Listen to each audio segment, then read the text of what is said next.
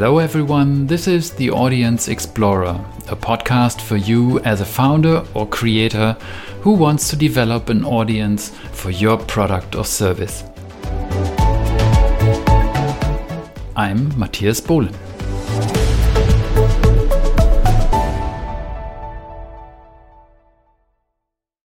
Hello, everyone. Another episode of the Audience Explorer is on the way.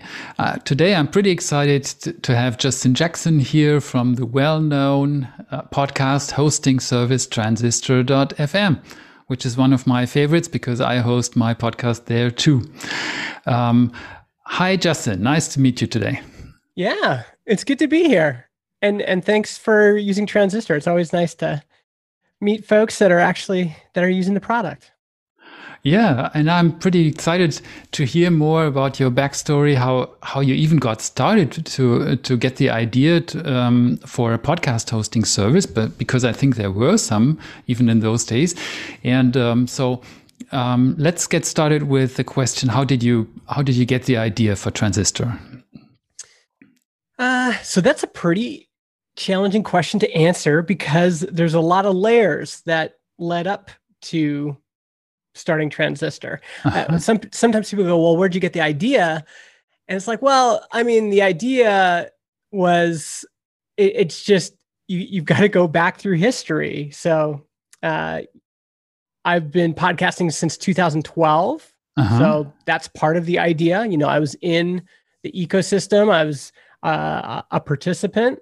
Mm-hmm. and then in 2014 i met jon buda who's my co-founder he was building another podcasting service at the time and asked me if I wanted to use it. And I said yes. And him and I collaborated on some things over the years. Mm-hmm. And then in uh, 2017, like late 2017, he said he wanted to build another podcasting service. And at the time, things had changed in podcasting, things had continued to evolve. Mm-hmm. And there were some parts of it that were ascendant that I thought would make it a good business. So a lot more media attention, right? Like the New York Times was doing an op-ed on podcasting every week. Uh-huh. We had Serial, which was a big podcasting hit, so a lot more people were aware of podcasting. It started to pass the coffee shop test, which is what's that? you're in line ordering coffee, and what do you hear people talking about? Oh, I and see. Hmm. For a long time, it was, you know, what Netflix shows you watching, uh, what apps do you have on your phone? Yeah. And then eventually I started hearing real, normal people just ordering their coffee talking about podcasts they were listening to. So it, it was clear that we were we were getting into a zone where this had started off as kind of this niche thing.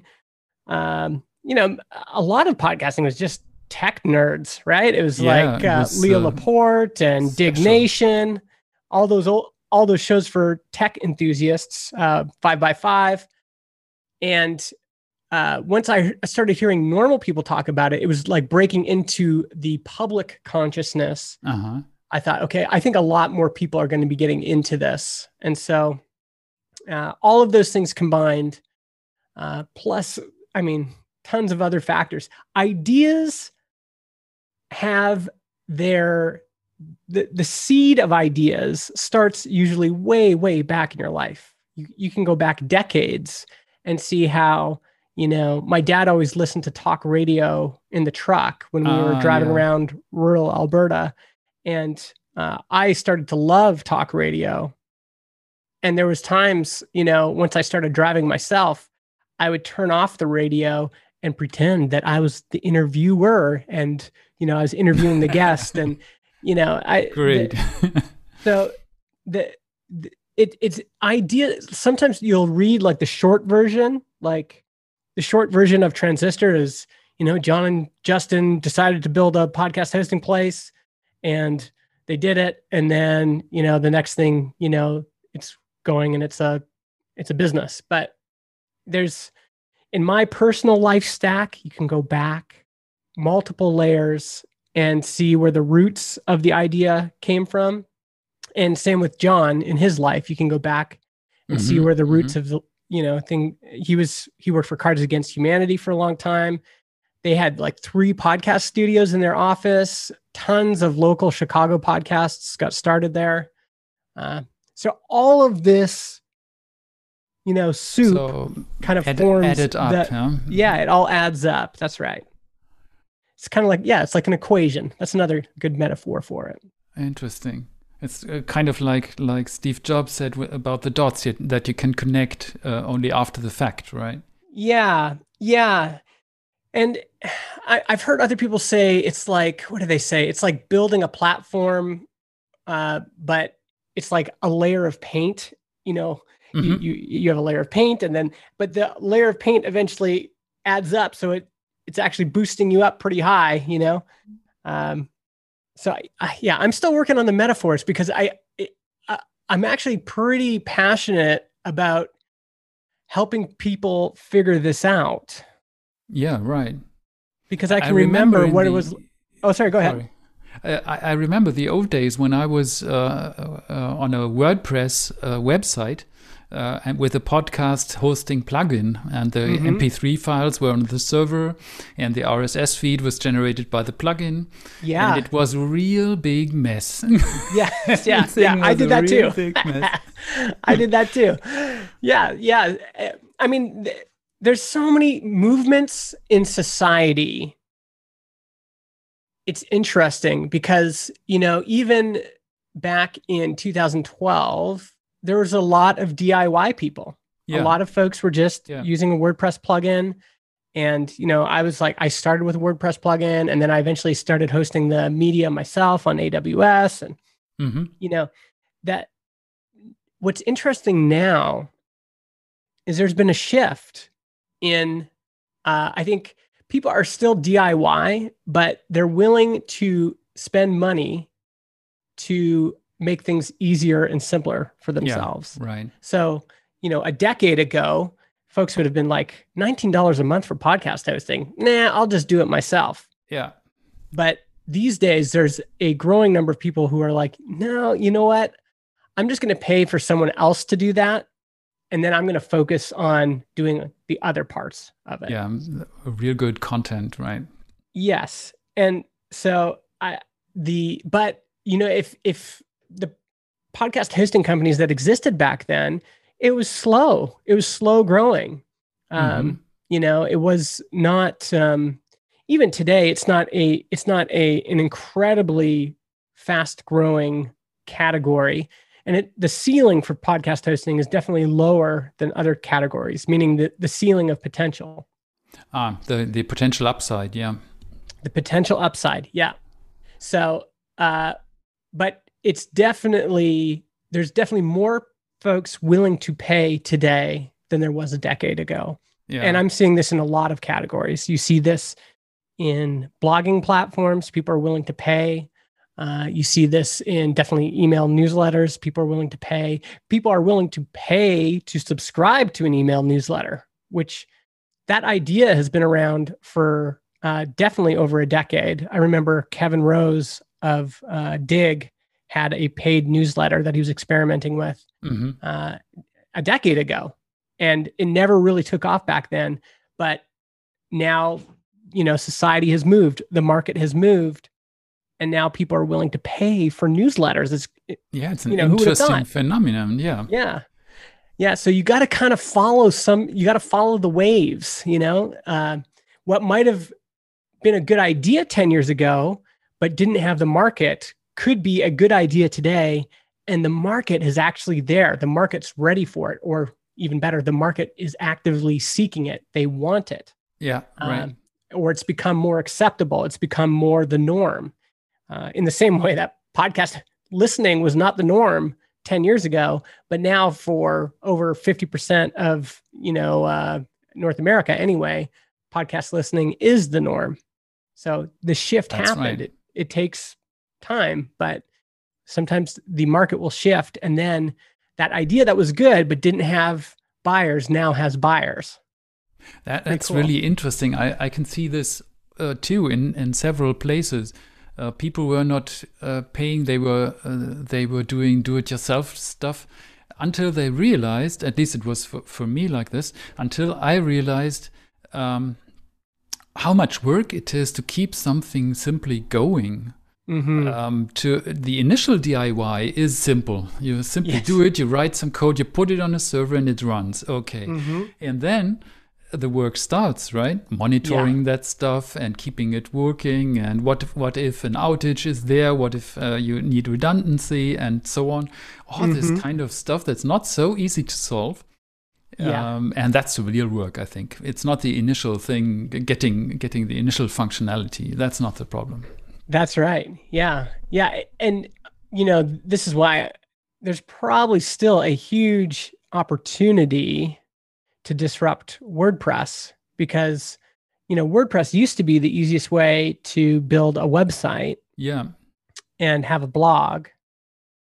But if you've ever had a WordPress site, you know, it's a lot of maintenance. Even today, with all the improvements they've made, plugins constantly need to be updated. You know, there's always updates to WordPress itself. Sometimes WordPress, even if you have automatic updates turned on, Yeah. those can break things in your theme. And uh, there's lots of conflicts be- between plugins. Some plugins will simply stop working. So there's an opportunity there for folks who just want something simple Yeah. and are willing to pay for it to be dead simple. Um, and then there- there's other opportunities that I think, you know, again, the market moves. So even people just getting older is an interesting market evolution. And I think about this because I've just come into my 40s and my daughter has just finished her first year of university. So it's like I'm, you know, getting into my fourth decade and my daughter is just on the verge of her second, of finishing her second. Yeah. And, you know, for me, one of the things I started thinking about is, uh, well, my mortality, like what happens when I die, and what happens to my WordPress site when I die, you know? and it's just, it's kind of a morbid and ridiculous thought. Like in some ways, who cares? But, you know, I, I just had this thought of like, you know, my mom has all these old letters from her relatives that are on paper that she can still go through.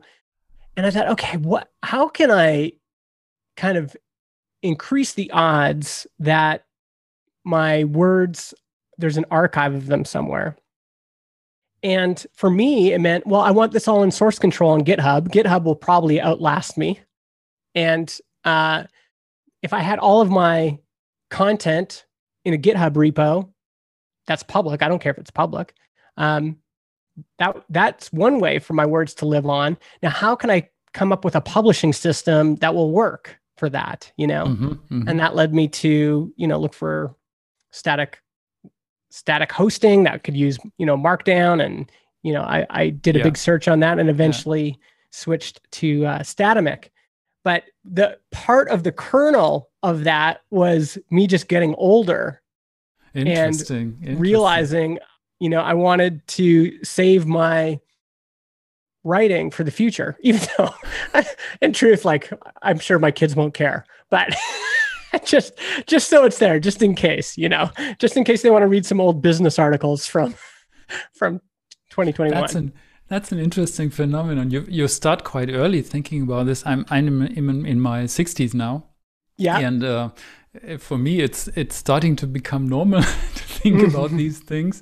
Mhm. I recently came across a start. What is was it a startup or already a, an established company? I don't know. They organize um, what happens after your death, right? Um, and they make a very weird offer from my point of view. Um, they offer to store all your passwords, all your connections, all your everything, so that your spouse or significant other or whoever uh, can can later after you die they can access uh, what you had.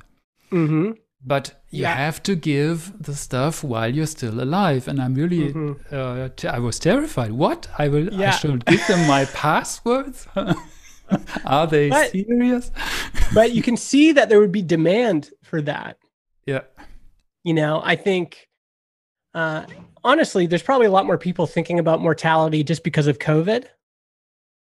And i think this is one of the beauties of building a business or even building an audience around a topic is being able to address things that people think about and worry about. hmm You know, I, truthfully, like if I die and you never know, right? I could die tomorrow, I could die in 10 years, whatever. But it's going to be a mess for my wife. Yeah. Like my business stuff and like I how how is she going to w- walk through all of that? Yeah. Um, and so I think about it. It's stressful for me to think, you know, if I did die, she would have to have all that stress in addition to me being dead. Maybe she'd be relieved. but you know, giving her the that all that stress, I think, uh, you know, makes me feel bad. And so, um, by the like, I think there's a a category for a newsletter and then building an audience all around thinking about stuff around your death. So, you know, are you thinking about are you are you thinking about your death or worried about what happens after you die or whatever? I think there would be a there's a great newsletter opportunity there.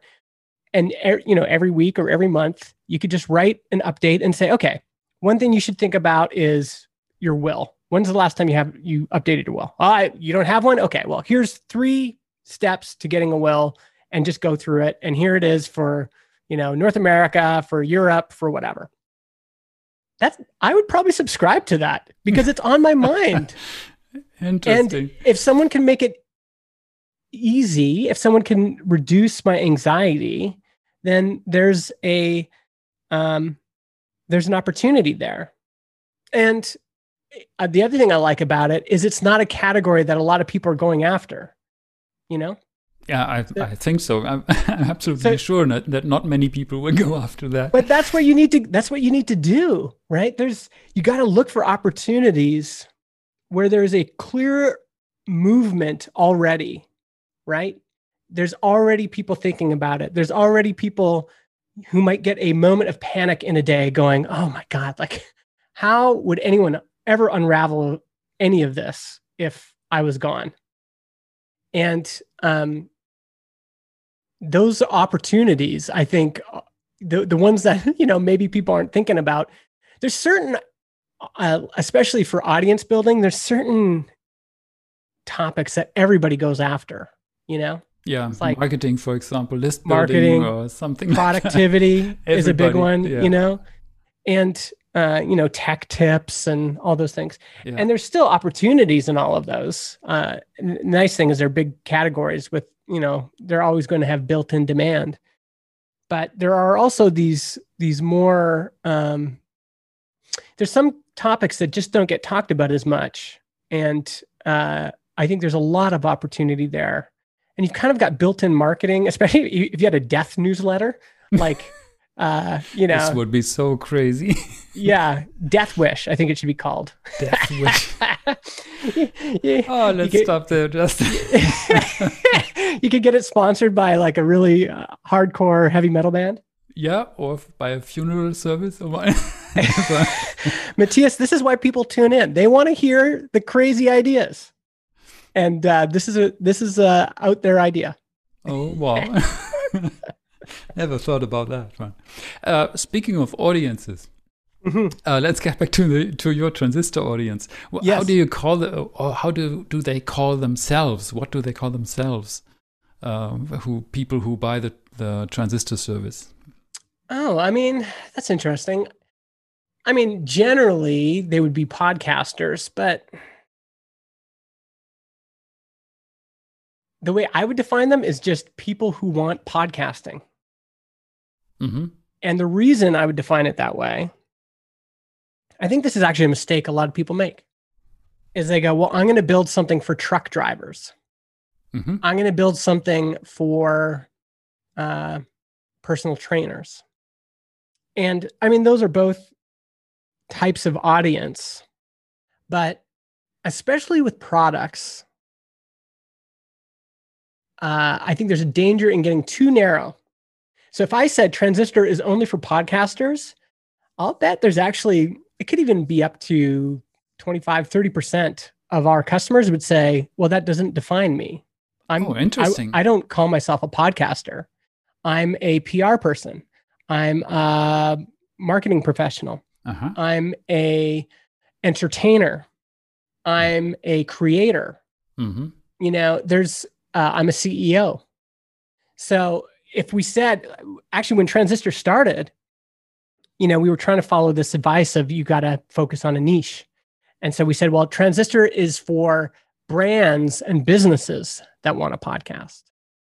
And we quickly learned that, and, and we did that actually because uh, we saw it work for WP Engine, right? Mhm. WP Engine is WordPress hosting for brands and businesses. Mhm. But we quickly discovered that a lot of people who wanted to sign up and were signing up didn't feel like that label described them.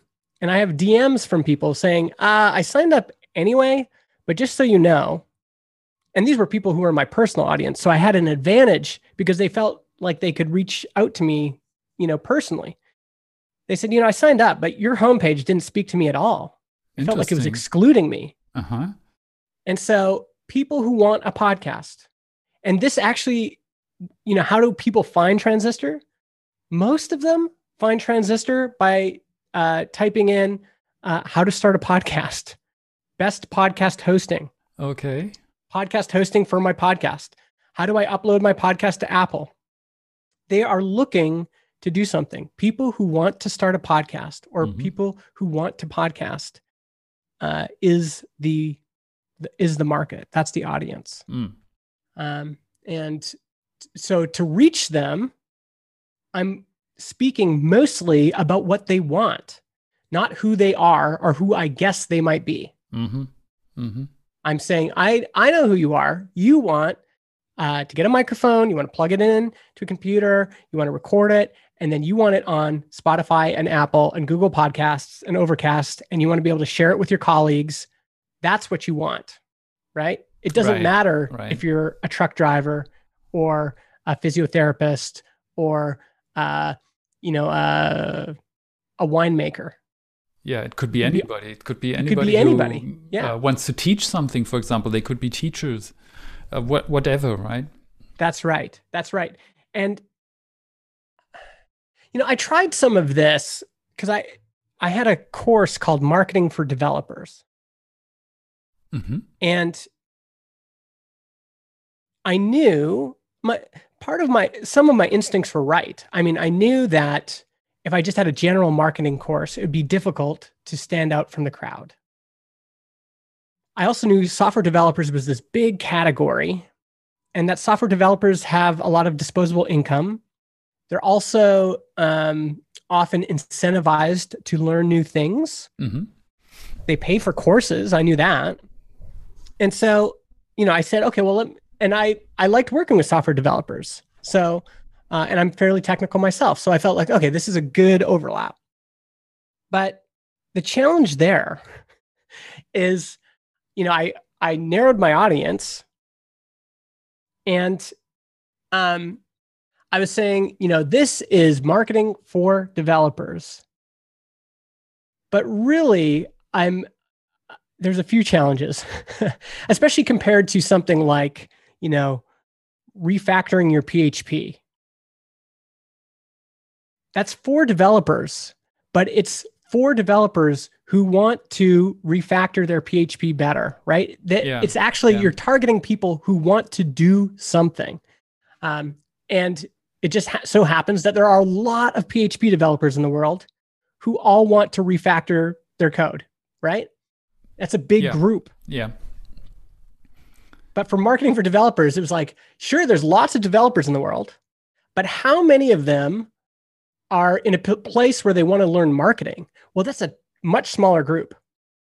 And uh, of that group, you know, how many of them are actually in a place where they need to know it right now? Is this just like something they're interested in, or do they actually have a company? It's even a smaller group. And the group just got much, much smaller really quick Right.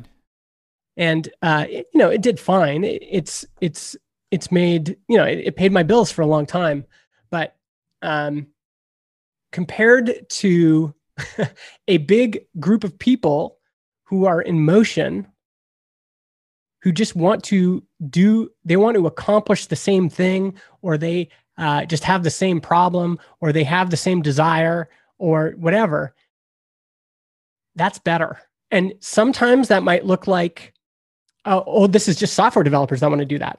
And thankfully, that's a big group and they're, you know, they have disposable income and perfect. Yeah, yeah. But sometimes that looks like, no, this product could be used by all sorts of folks in all sorts of situations. And what's important is to ask yourself the question is there a large group of people who are moving in this direction? Regardless of their demographics regardless of you know their career or their what however they would define themselves is there a large group of people moving in this direction already in motion? And if there is that's the important piece.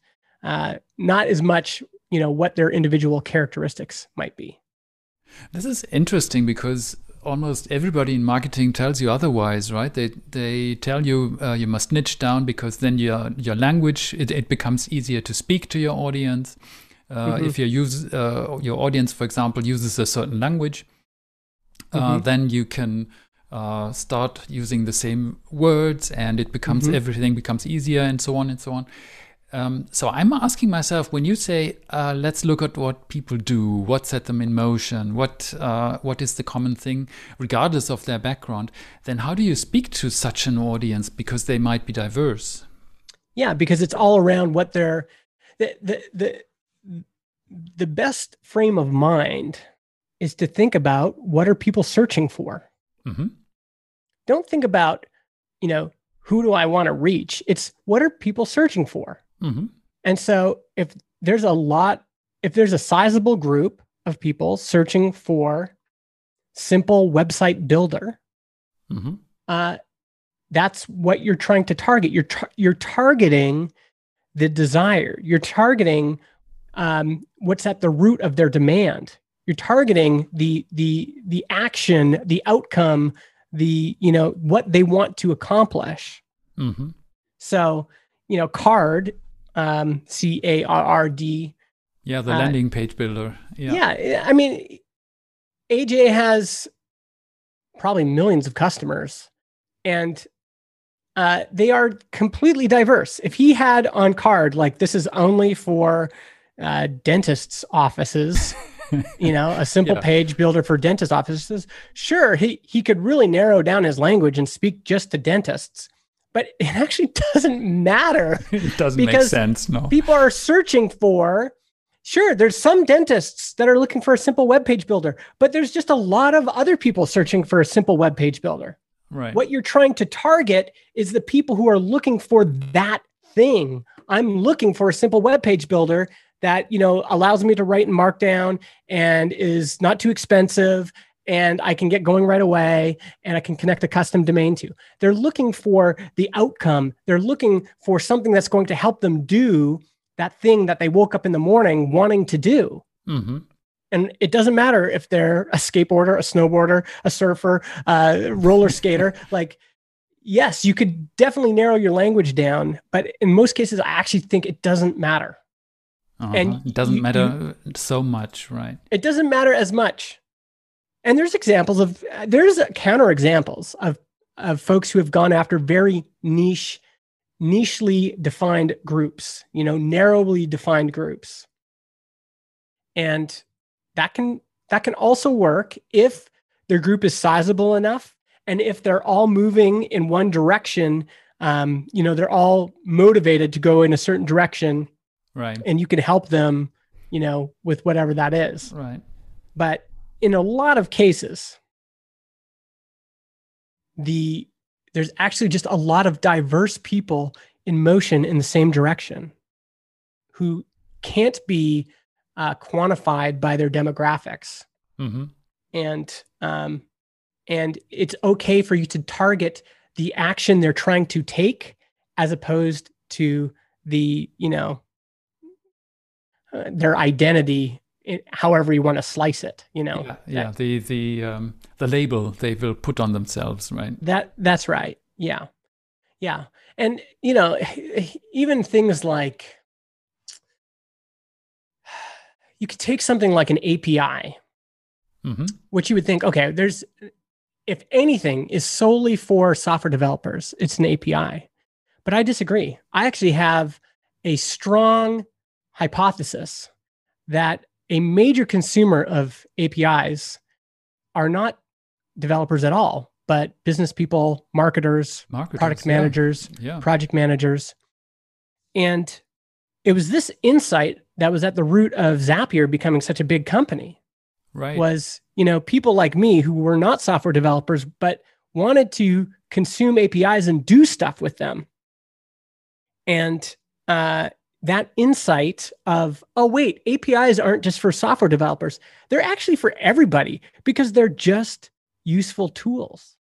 So, how, instead of saying APIs are only for software developers or this is a great API for your engineering team, why not just say this is a great API and make it accessible so everybody can use it?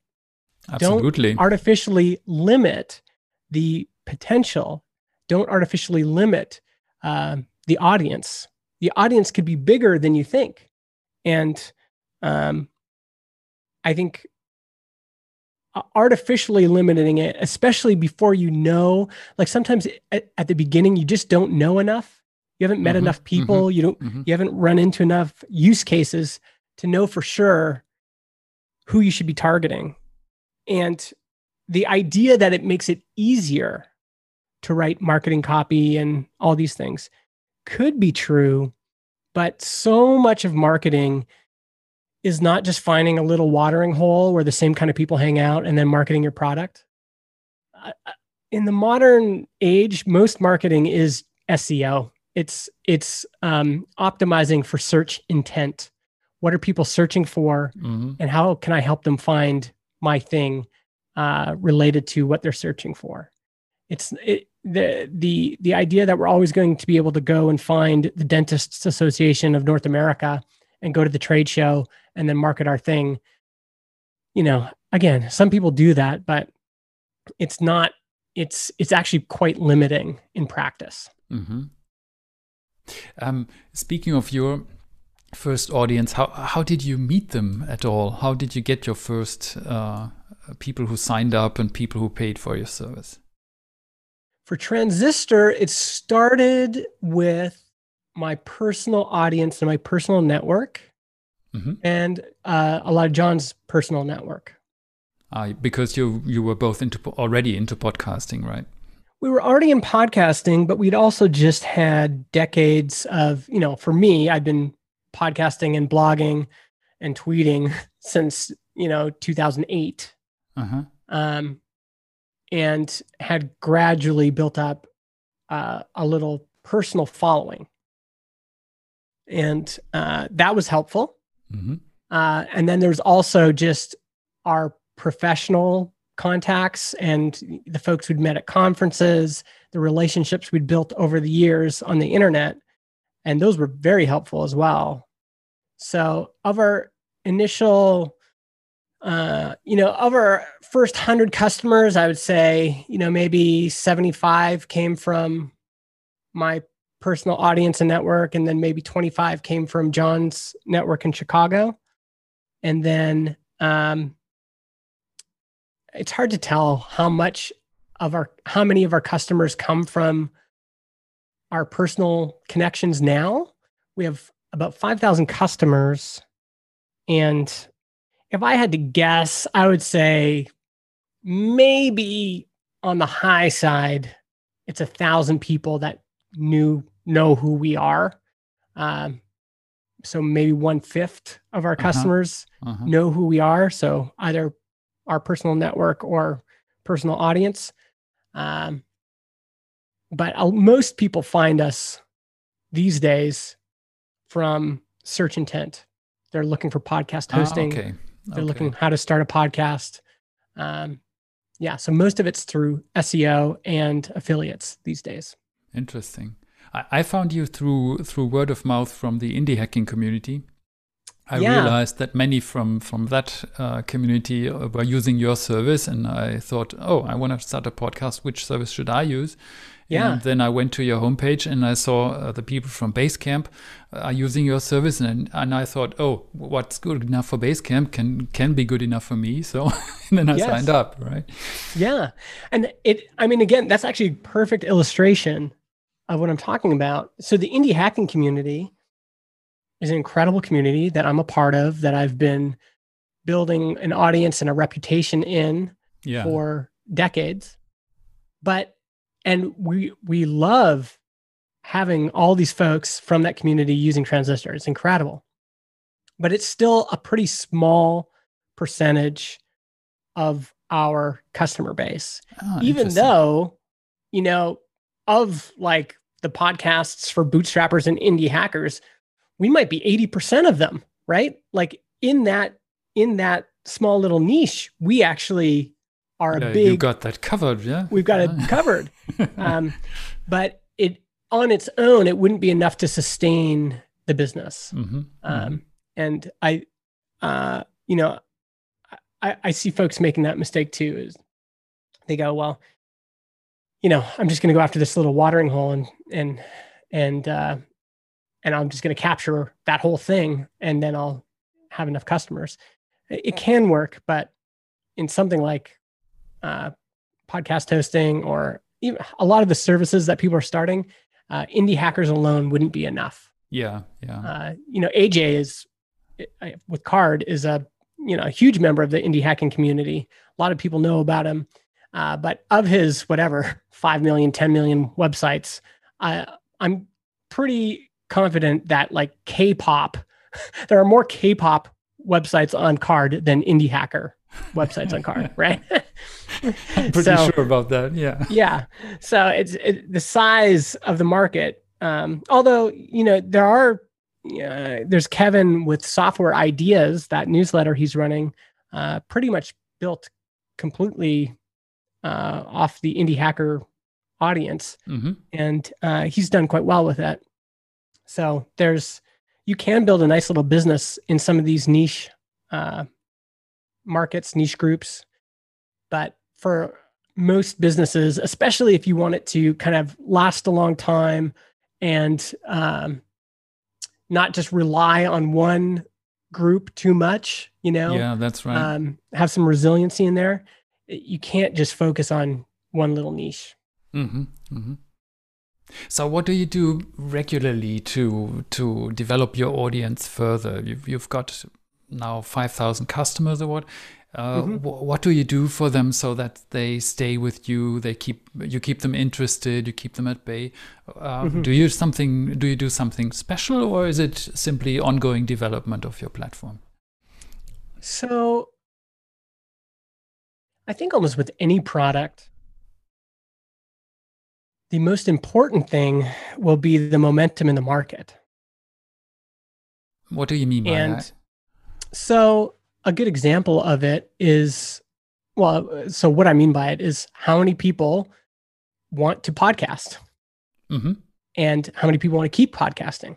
hmm So, those are really the two questions that are going to define Transistor's overall success. Regardless of how good of an audience builder I am, regardless of how good of a marketer I am, regardless of how good uh, at product Jon and I are, uh, and I think we're I think we're really good at product. Uh-huh. Um, especially Jon, like he he is an incredible builder. But what's going to determine the overall trajectory of our business is how many people want to start a podcast and how many people want to continue podcasting. Yeah. yeah. And a lot of that is outside of our control. So at the beginning of the pandemic, in lockdown, yeah. um, April and May was incredible for podcasting. Almost every podcasting service uh, saw a big bump, um, and um, you know microphones were selling out on Amazon. Uh, recording platforms like Squadcast were you know multiplying their revenues uh, by a lot, hmm and uh, podcast hosting saw a bump as well. Um, we didn't like 10x our growth or anything, but we were like it was a couple good it was months. noticeable. Yeah. Yes, but now we're a year into the pandemic, and I'm seeing a lot of the people who started a podcast a year ago uh, cancel. Ah, interesting. So the the the momentum in the market. Um, now, thankfully, there's that there was this like one stream of momentum, which was pandemic. People who are locked down, who are like, oh, I should try podcasting, or maybe I can podcast to make some money, or I just lost my job. So now I'm going to try to make podcasting my career. Um, people were motivated for all sorts of reasons. Yeah.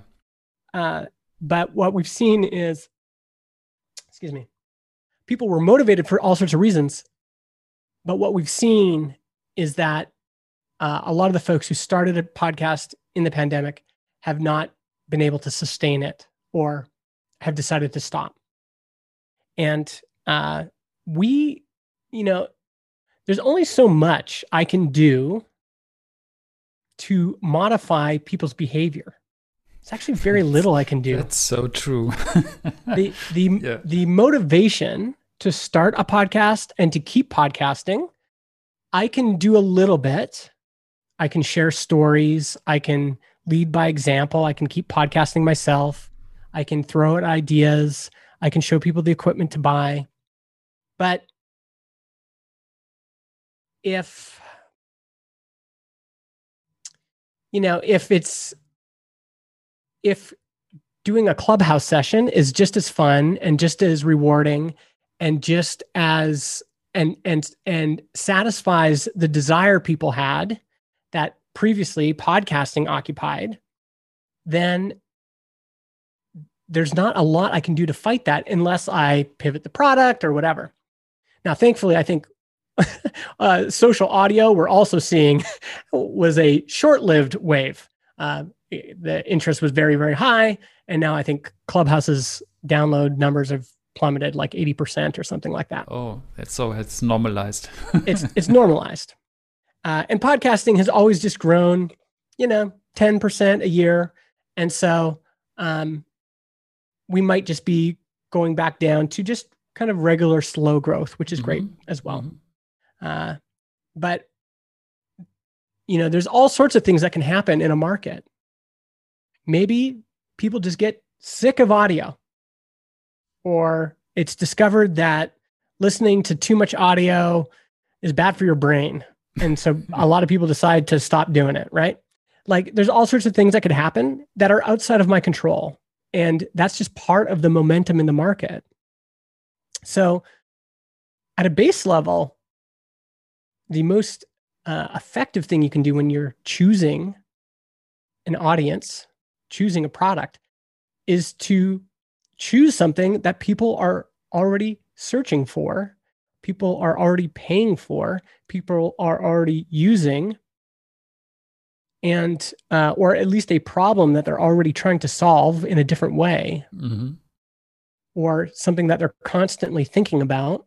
Going back to that Death Wish newsletter, uh, you know, uh, you got to target something like that because it's the momentum that's already there that's going going to carry you way more than your audience building ability, your marketing ability, your product prowess, you know, whatever you're bringing to the table matters, but it only matters in as much as the current is carrying you already.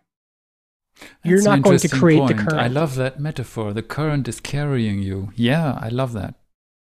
So it's kind of like uh, canoeing. Like if if you're canoeing, are you a canoer? No, no. You've never been canoeing? Have you ever been kayaking or on a boat? Yeah, I was once on a boat on a salt sea in, uh, in a salt um, lake in France. It was what a little bit crazy, but it was only on vacation. Was it a, a sailboat? No, it was a, a, rowing boat. A rowing boat. They they gave us the boats to demonstrate their salt fields. oh, okay, okay, I got it, got it. I mean, you you see this especially if you're on a river or if you're on a sailboat because sure, like you can be, if you're uh, a skilled sailor, you're going to be able to harness the wind uh-huh. better. You're going to know what to do when the wind shifts. You're going to know how to place your sails so that you get, uh, you know, the right amount of uh, momentum. Yeah. But in a lake with no wind, Nothing you can happens. be the best sailor in the world, and it doesn't matter. Yeah. Right. And so the wind is the important part.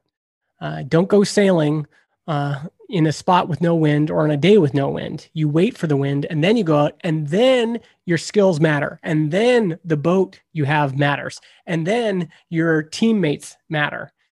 Uh, but unless there's something there, it doesn't matter. Mm-hmm. You've got to have mm-hmm. the momentum. You've got to have the current already going. So what what would you do to develop your audience further? You would look for different kind of wind, or constantly looking where's the wind coming from, or what? What's yeah? So it's kind of everything. I mean, in oh, that's a good way to put it. Yeah. So you you kind of go where's the yeah where's the wind blowing, and mm-hmm. you kind of just put up sails wherever you can. So as an example, I'm noticing uh, that we're getting uh, more traffic from YouTube videos lately. Mm-hmm. So I record a little podcast tutorial, upload it to YouTube, and it might only get 500 views, but of those views, people, a lot of people are clicking on the link in the description to go to Transistor, mm-hmm. and we're actually getting signups from it. So there's some wind there that I can maybe harness. And the way I kind of move that forward is I just keep putting out videos, I'm going to try to hire some people to make some videos.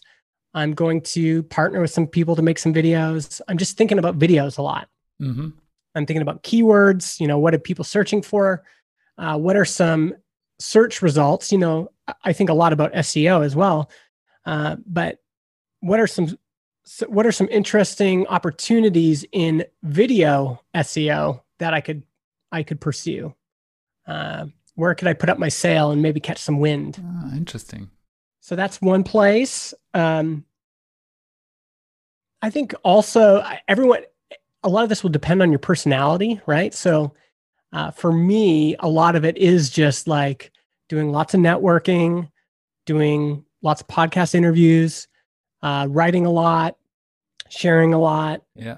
Uh, writing articles whenever I can. Uh, you know, there's a big Apple Apple did a big release and there's tons of bugs in Podcast Connect and in the new Apple podcast app. So I wrote a big guide about it. about it. Yeah.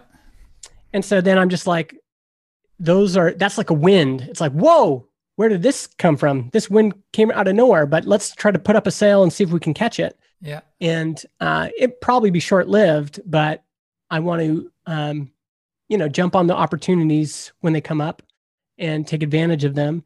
People are searching for it people need help and maybe we can offer some help and uh, you know uh, get some customers from it. Yeah. And and even just helping people is a good is a good strategy. So we do live chat on transistor. Uh, we're basically available 24 hours a day. And uh, people show up and we just try to help them and mm-hmm. a lot of them aren't customers but we're just trying to be helpful yeah. whenever we can uh, and have a real person answer within an hour, uh, even faster if we can.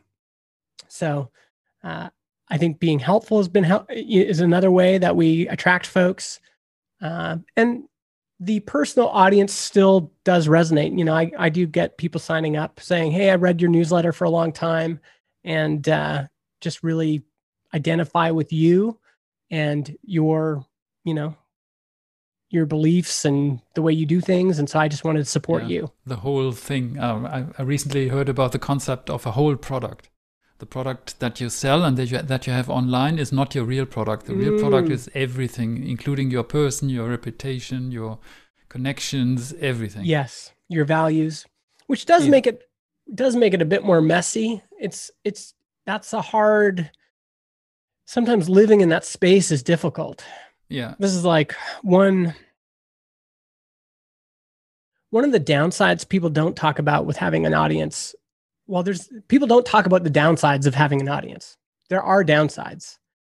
And the downside is you're living in public. That's and right. People a lot of looking on you. Yeah. yeah, a lot of, you know, it's like you know, you can hate on IBM, but like do you know the the CEO of IBM? No, I, I, I can't think of who it is either. I don't know who it is. So, you know, people might be angry at IBM or whatever, can say mean things about IBM, can misinterpret IBM, but the CEO, nobody really knows who he is or she That's is. Right. That's right. Right. It's like, I have no idea.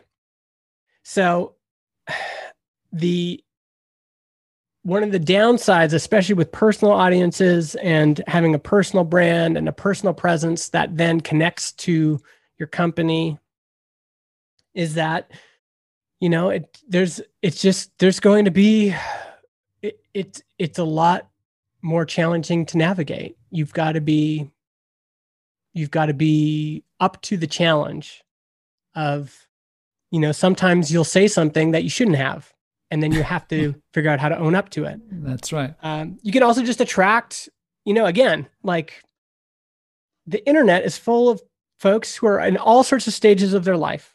There's somebody listening to this right now that maybe just lost their job and they're really upset.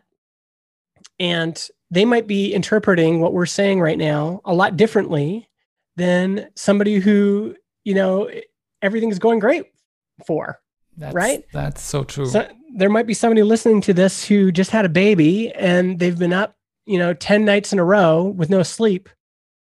And you know the way that they interpret what we're talking about and uh, you know their mood will probably be drastically different than you know uh, somebody who's at a different stage the, of their life.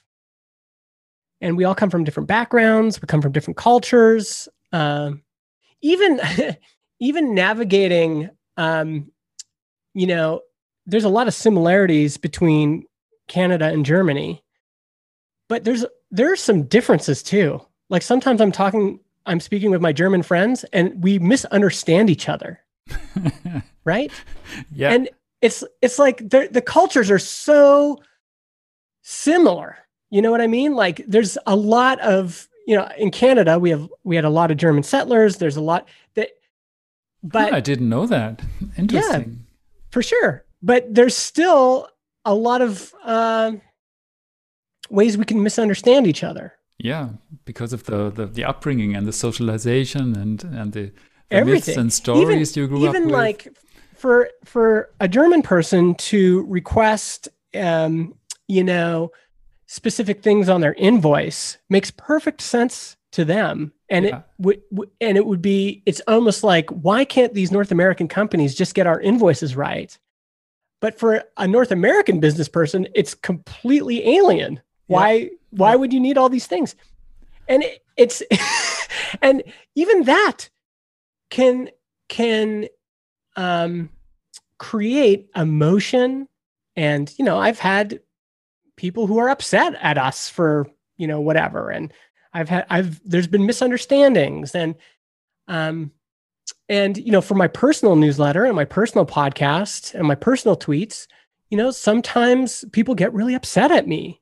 Hmm. Um, I've had people who are, you know, um, really depressed contact me. And, you know, sometimes they need help that I can't give them. Sometimes they're being abusive and, you know, I just have to deal with it. Uh, and I have a relatively small audience in this big scheme of things. You know, I just mm-hmm. cut my personal mm-hmm. newsletter down to like 6,000 subscribers. I have under 30,000 followers on Twitter. And increasingly, I'm feeling like I don't really want it to get that big. Mm-hmm. Mm-hmm. If you've ever had a tweet go viral, you like as soon as your a tweet gets outside of your normal social circle online, yeah, and you experience just the the mess and the difficulty like the there's so many different ways what you say can be misinterpreted or uh, uh, seen the wrong way or taken out of context or you know or even just like none of those things but just people what was you know what everybody in the tech community might have enjoyed uh, is like laughable or or easy for be- people to be cynical about outside of that of that circle. And uh, some of this mess I I've just embraced because I do want to be challenged on my views. I do want to break out break out of my bubble and yeah. uh, get a diversity of experiences and have a diversity of relationships with a diverse group of people. But, you know, until you have a sizable audience, and for me, it happened around 10,000 email subscribers and 10,000 Twitter followers. Once you get there, you start to get some of the negatives of, yeah. and I think it's actually that, that, that threshold is even lower for especially women and minorities, people who aren't white dudes, they experience hate and all sorts of awful stuff at much lower thresholds. You know, you could have 500 followers on Twitter and get a lot of hate um, and really awful uh, but you know, but what would be yeah. the alternative? Keeping more neutral or uh, being not so personal outside, uh, personally visible, or what would you do? I, I think uh, you love being uh, personal with your audience, right? Mm-hmm. Uh, I, I think it's not an alternative to say, oh no, I'm now I'm I'll behave like the CEO of IBM. I, I uh, get into my closet and disappear. Mm-hmm. you wouldn't I do mean, that. I think it is okay for people to disappear if they want to. Uh, I don't think there's anything wrong with that. I don't know. Part of me doesn't have the answer. Uh-huh. This is a new thing. It used to be only celebrities had to deal with this. Yeah. And um, the advantage for celebrities is that they were in their own social group, like they had their own parties and their own, you know, neighborhoods and That's their right. own their own support kind of life. system. And they also had the financial means. They Yeah. had financial means to have security, to have PR people, you know. Uh, the the challenge now is that normal people are attracting pretty big audiences, Mhm. and but they they they don't have the same um, you know they don't have security like like if you're an uh, Instagram influencer, uh, you might have millions of followers, but have no money, but you still might be attracting tons of death threats and really creepy DMs and need security, Yeah. but you don't have the money for it. This is a brand new uh, era we're in. phenomenon. Uh, my my service is called Get the Audience. Maybe I should have another service called um, uh, How to Endure Your Audience or whatever, right? Uh, yeah, yeah. I think part of the answer is just having a enough like everyone wants to grow the biggest audience possible, and I think it's okay to yeah, definitely. There's a threshold you cross, uh, like when you're Tim Ferriss famous, yeah, and he actually has a great blog post about all of the downsides of being Tim Ferriss famous. Ah, You know, death threats and some really challenging stuff that I would not wish upon myself at all. Um, yeah, I think part of it is being okay with having a smaller audience, yeah, not needing to have such a big audience. And I think we are going to need help. We're going to need help from psychologists, sociologists, uh, from services, PR services, and security services. And like, this is a, a brand new era that we're in. Yeah, And where even Um, as you say it, where even normal people encounter these things, right? yeah, That's true. and I, I I mean i'm somewhat fortunate also that i don't live in a big city so i'm it's hard to find me in real life Uh-huh. but you know i've gotten a few messages and i'm like oh like i i really hope this person never comes to my town you know what i mean like Yeah, it's yeah, it's just there's this threat there that I think people don't always consider. And as soon as you have any sort of limelight, it it becomes a possibility. So the there's no easy answers. And I think anyone who's thinking about building an audience, building an audience has been incredible for me. Like there's been Mhm. so many advantages and there's lots of it that are really great. But there is also downsides that especially personal audiences and having a personal brand and a personal blog and your name on everything and a you know a personal Twitter handle that you use for tweeting things out all the time. As soon as you're doing that, now that normal people have the ability, even if you had 100 followers, your tweet could be retweeted to a million people. That's right. That's right. That possibility carries with it some risk that we need to be aware of. And um, it, we, we've created spaces online that sometimes feel like nice, close, safe knit, tight knit groups, right? Like, oh, the indie hacker community, we're all supportive of each other. And we, you know, I and we we develop parasocial relationships with each other, right? Like, oh, I listen to Matthias's podcast all the time. I feel like I know him. But the truth is, you don't personally know most of your audience, right? They've they've developed That's a right. parasocial That's relationship right. with you, and um, it's we need to develop some new social technology, some new social philosophy for how to deal with this new reality.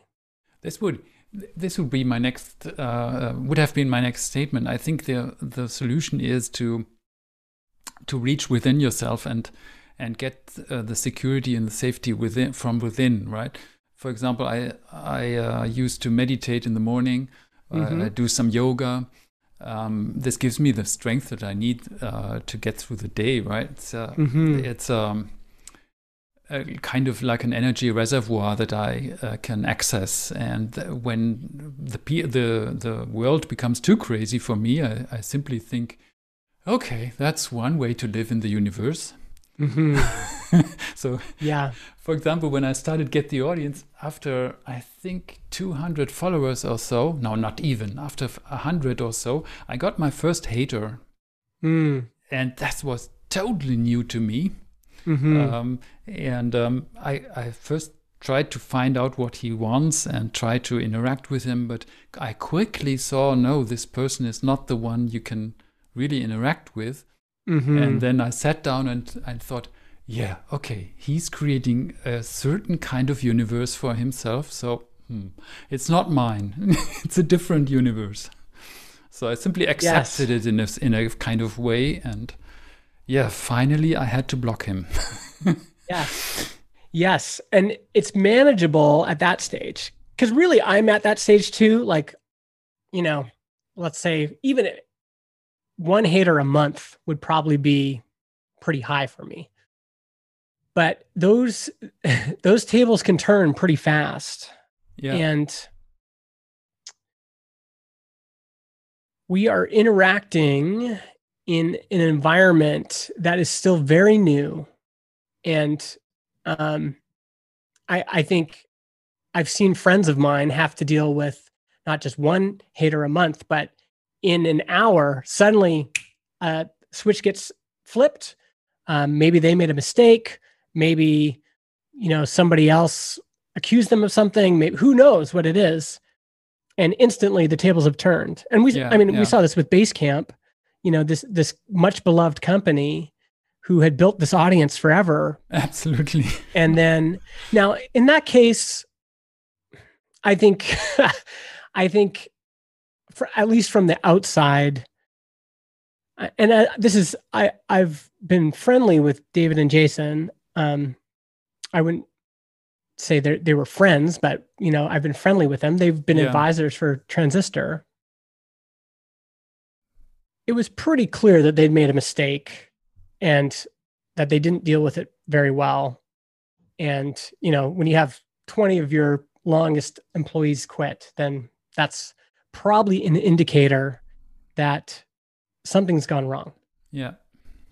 But, and I mean, they always had haters, but the, you, you can see that, um, whether it's deserved or not deserved, and that both happen. Sometimes, sometimes you're getting a lot of hate because it's deserved, or at least you're somewhat culpable, and sometimes you're not. Um, and the getting that much inbound is much more difficult to deal with. And it's a risk. It's just a risk. Like we all just hope that we, you know, we we're doing the best we can and we're being uh, you know as sensitive as we can and trying to care for people as much as we can yeah um trying to be empathetic trying to understand but when i'm getting you know replies to my tweets if i get one hate comment i can like go to that person's profile scroll back look what's going on in their life. I can you know i can get some context. But if i'm getting a thousands of those yeah you can't do that. That doesn't scale. No. I have no idea. And you have no idea what's going on in their life. No you don't know if you know you don't know what you've awoken in people. Yeah, yeah. and so i think there's is an opportunity for way more training on this. I think this is just the new reality. How do we occupy common social space with millions of people who are incredibly diverse and come from all sorts of backgrounds, who have had all sorts of experiences, who um, are in all sorts of contexts, who are at different stages, just even emotionally, in a moment psychologically in a moment. Yeah, yeah. How can we all occupy the same space together? This is a brand new experiment that we've never run before as humans. And there's there's an opportunity there for a lot more thinking, a lot more philosophy, a lot more training. Uh, and because we need to figure it out because sometimes people are going to call me out and they're right and I need to listen. But sometimes it's difficult to know who's uh, who can I trust? Who can I who should I be taking feedback from? Who shouldn't yeah, I? Yeah. Um and there's there's when they're in your town, it's a lot easier to do that. Um but when they're online and all you can see is a little tiny 140 pixel wide yeah. photo, what can you say about difficult. that? Yeah. So it's it's an interesting time, and um, again, on the plus side, it's incredible that a Canadian who was grew up in a small little farm town in Alberta could reach this many people. That's unbelievable. That's right. That's right and uh, that's uh, the, the, attractive thing. Uh, I think these times they are so so incredible, incredibly full of opportunity for the good and the bad. So mm-hmm. uh, let's yes. create let's create kind of parallel universes uh, and that may intersect. Um, I, I, think mm-hmm. even Twitter, right? And Twitter is not the same for everyone. Mm-hmm. Um, everyone is creating its own his his or their own Twitter Yes. Um, so and some and some of that is also dependent on who you are. Like you can just be a different gender, and all of a sudden Twitter is a completely different experience for you. Yeah. Um, and it may it makes it so tricky because my experience of Twitter is as a white dude. Yeah. and that's the only experience I have. And uh, if I you just change one variable. If I was a woman, how does my experience of Twitter change? And from what I can tell from speaking to women and listening to them, it changes a lot. All of a sudden, so, yeah, I, people I are very concerned about, about, your appearance. You get a lot of like really gross um, sexual DMs. You get like there's your experience of Twitter changes. Just you just change one variable, yeah. And all yeah. of a sudden it's different. And this is this is uh and a lot of advice on building audiences comes from white dudes. I think and especially so. white tech so. dudes. Yeah. And it's okay to be a white tech dude, but we're missing also from the marketing dudes, right? The, yes. The, uh, the, yeah. build your audience marketing dudes. yeah. And it, it's it's okay to be that person, but we have to understand that like we're actually the minority in the world and people's experience building an audience on these platforms is very different depending on where they were born, their context, their gender, so like the the the lot they were they were given in life. So that needs to be part of the discussion for building audiences. It can't just always be, you know, grow your audience from the perspective of a white dude, uh, because a lot changes as soon as you change some of those variables. And the the the fundamental thing is going to should be empathy.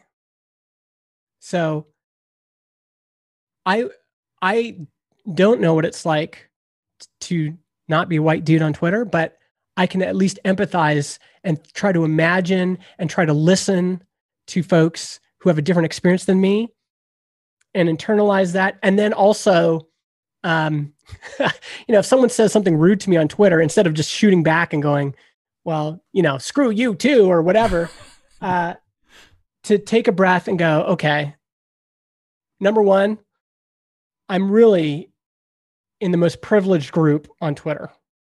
You know, like it doesn't get any more privileged than this. Yeah. Right. right. And so let's just let's start there. Number two, this person's experience is definitely different than mine. They're a different person in a different context, and I need to understand that. And um, maybe if I can empathize with their position, seek to understand, um, my response can be better. The problem is that some of the tech of Twitter has just it's been such a magnifier and an amplifier that sometimes you just can't do that. When if you're getting a thousand or a hundred or even dozens of responses, you can't you don't have the bandwidth to um, to, to, process it all to really yeah. slow down. Yeah. So some of the answers are going to need to be technical. Some of the answers again, like this is part of the work that needs to be done. And I think for you, there's actually a lot of opportunities here for to help people figure this part out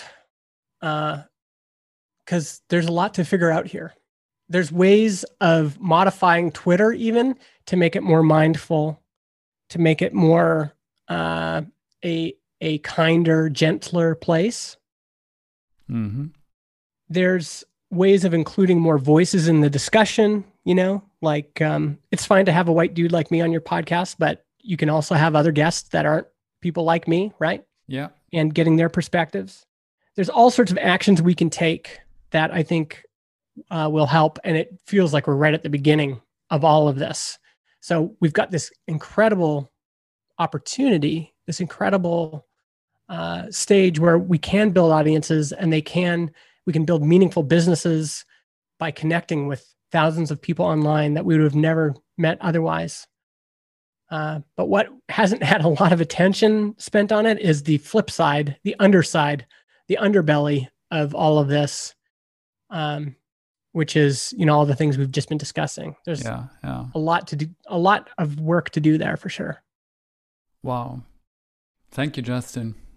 It has been an amazing ride. from the death wish to the problems of modern society and modern social networks. It, That's right. It has been amazing. I love that. Thank you so much, and yeah. uh, keep up your good work. Right. Well, well, thanks. It was it was fun to have an opportunity to discuss this.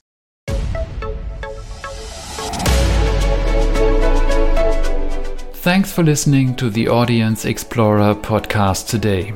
You can find me on Twitter at GetTheAudience and you can check out the blog at gettheaudience.com. If you have any questions about this episode, reach out to me on Twitter or send an email to matthias at gettheaudience.com. If you want to support this podcast, please leave a rating in your favorite podcast player app. This will help other founders or creators to find this podcast about developing an audience for their product or service.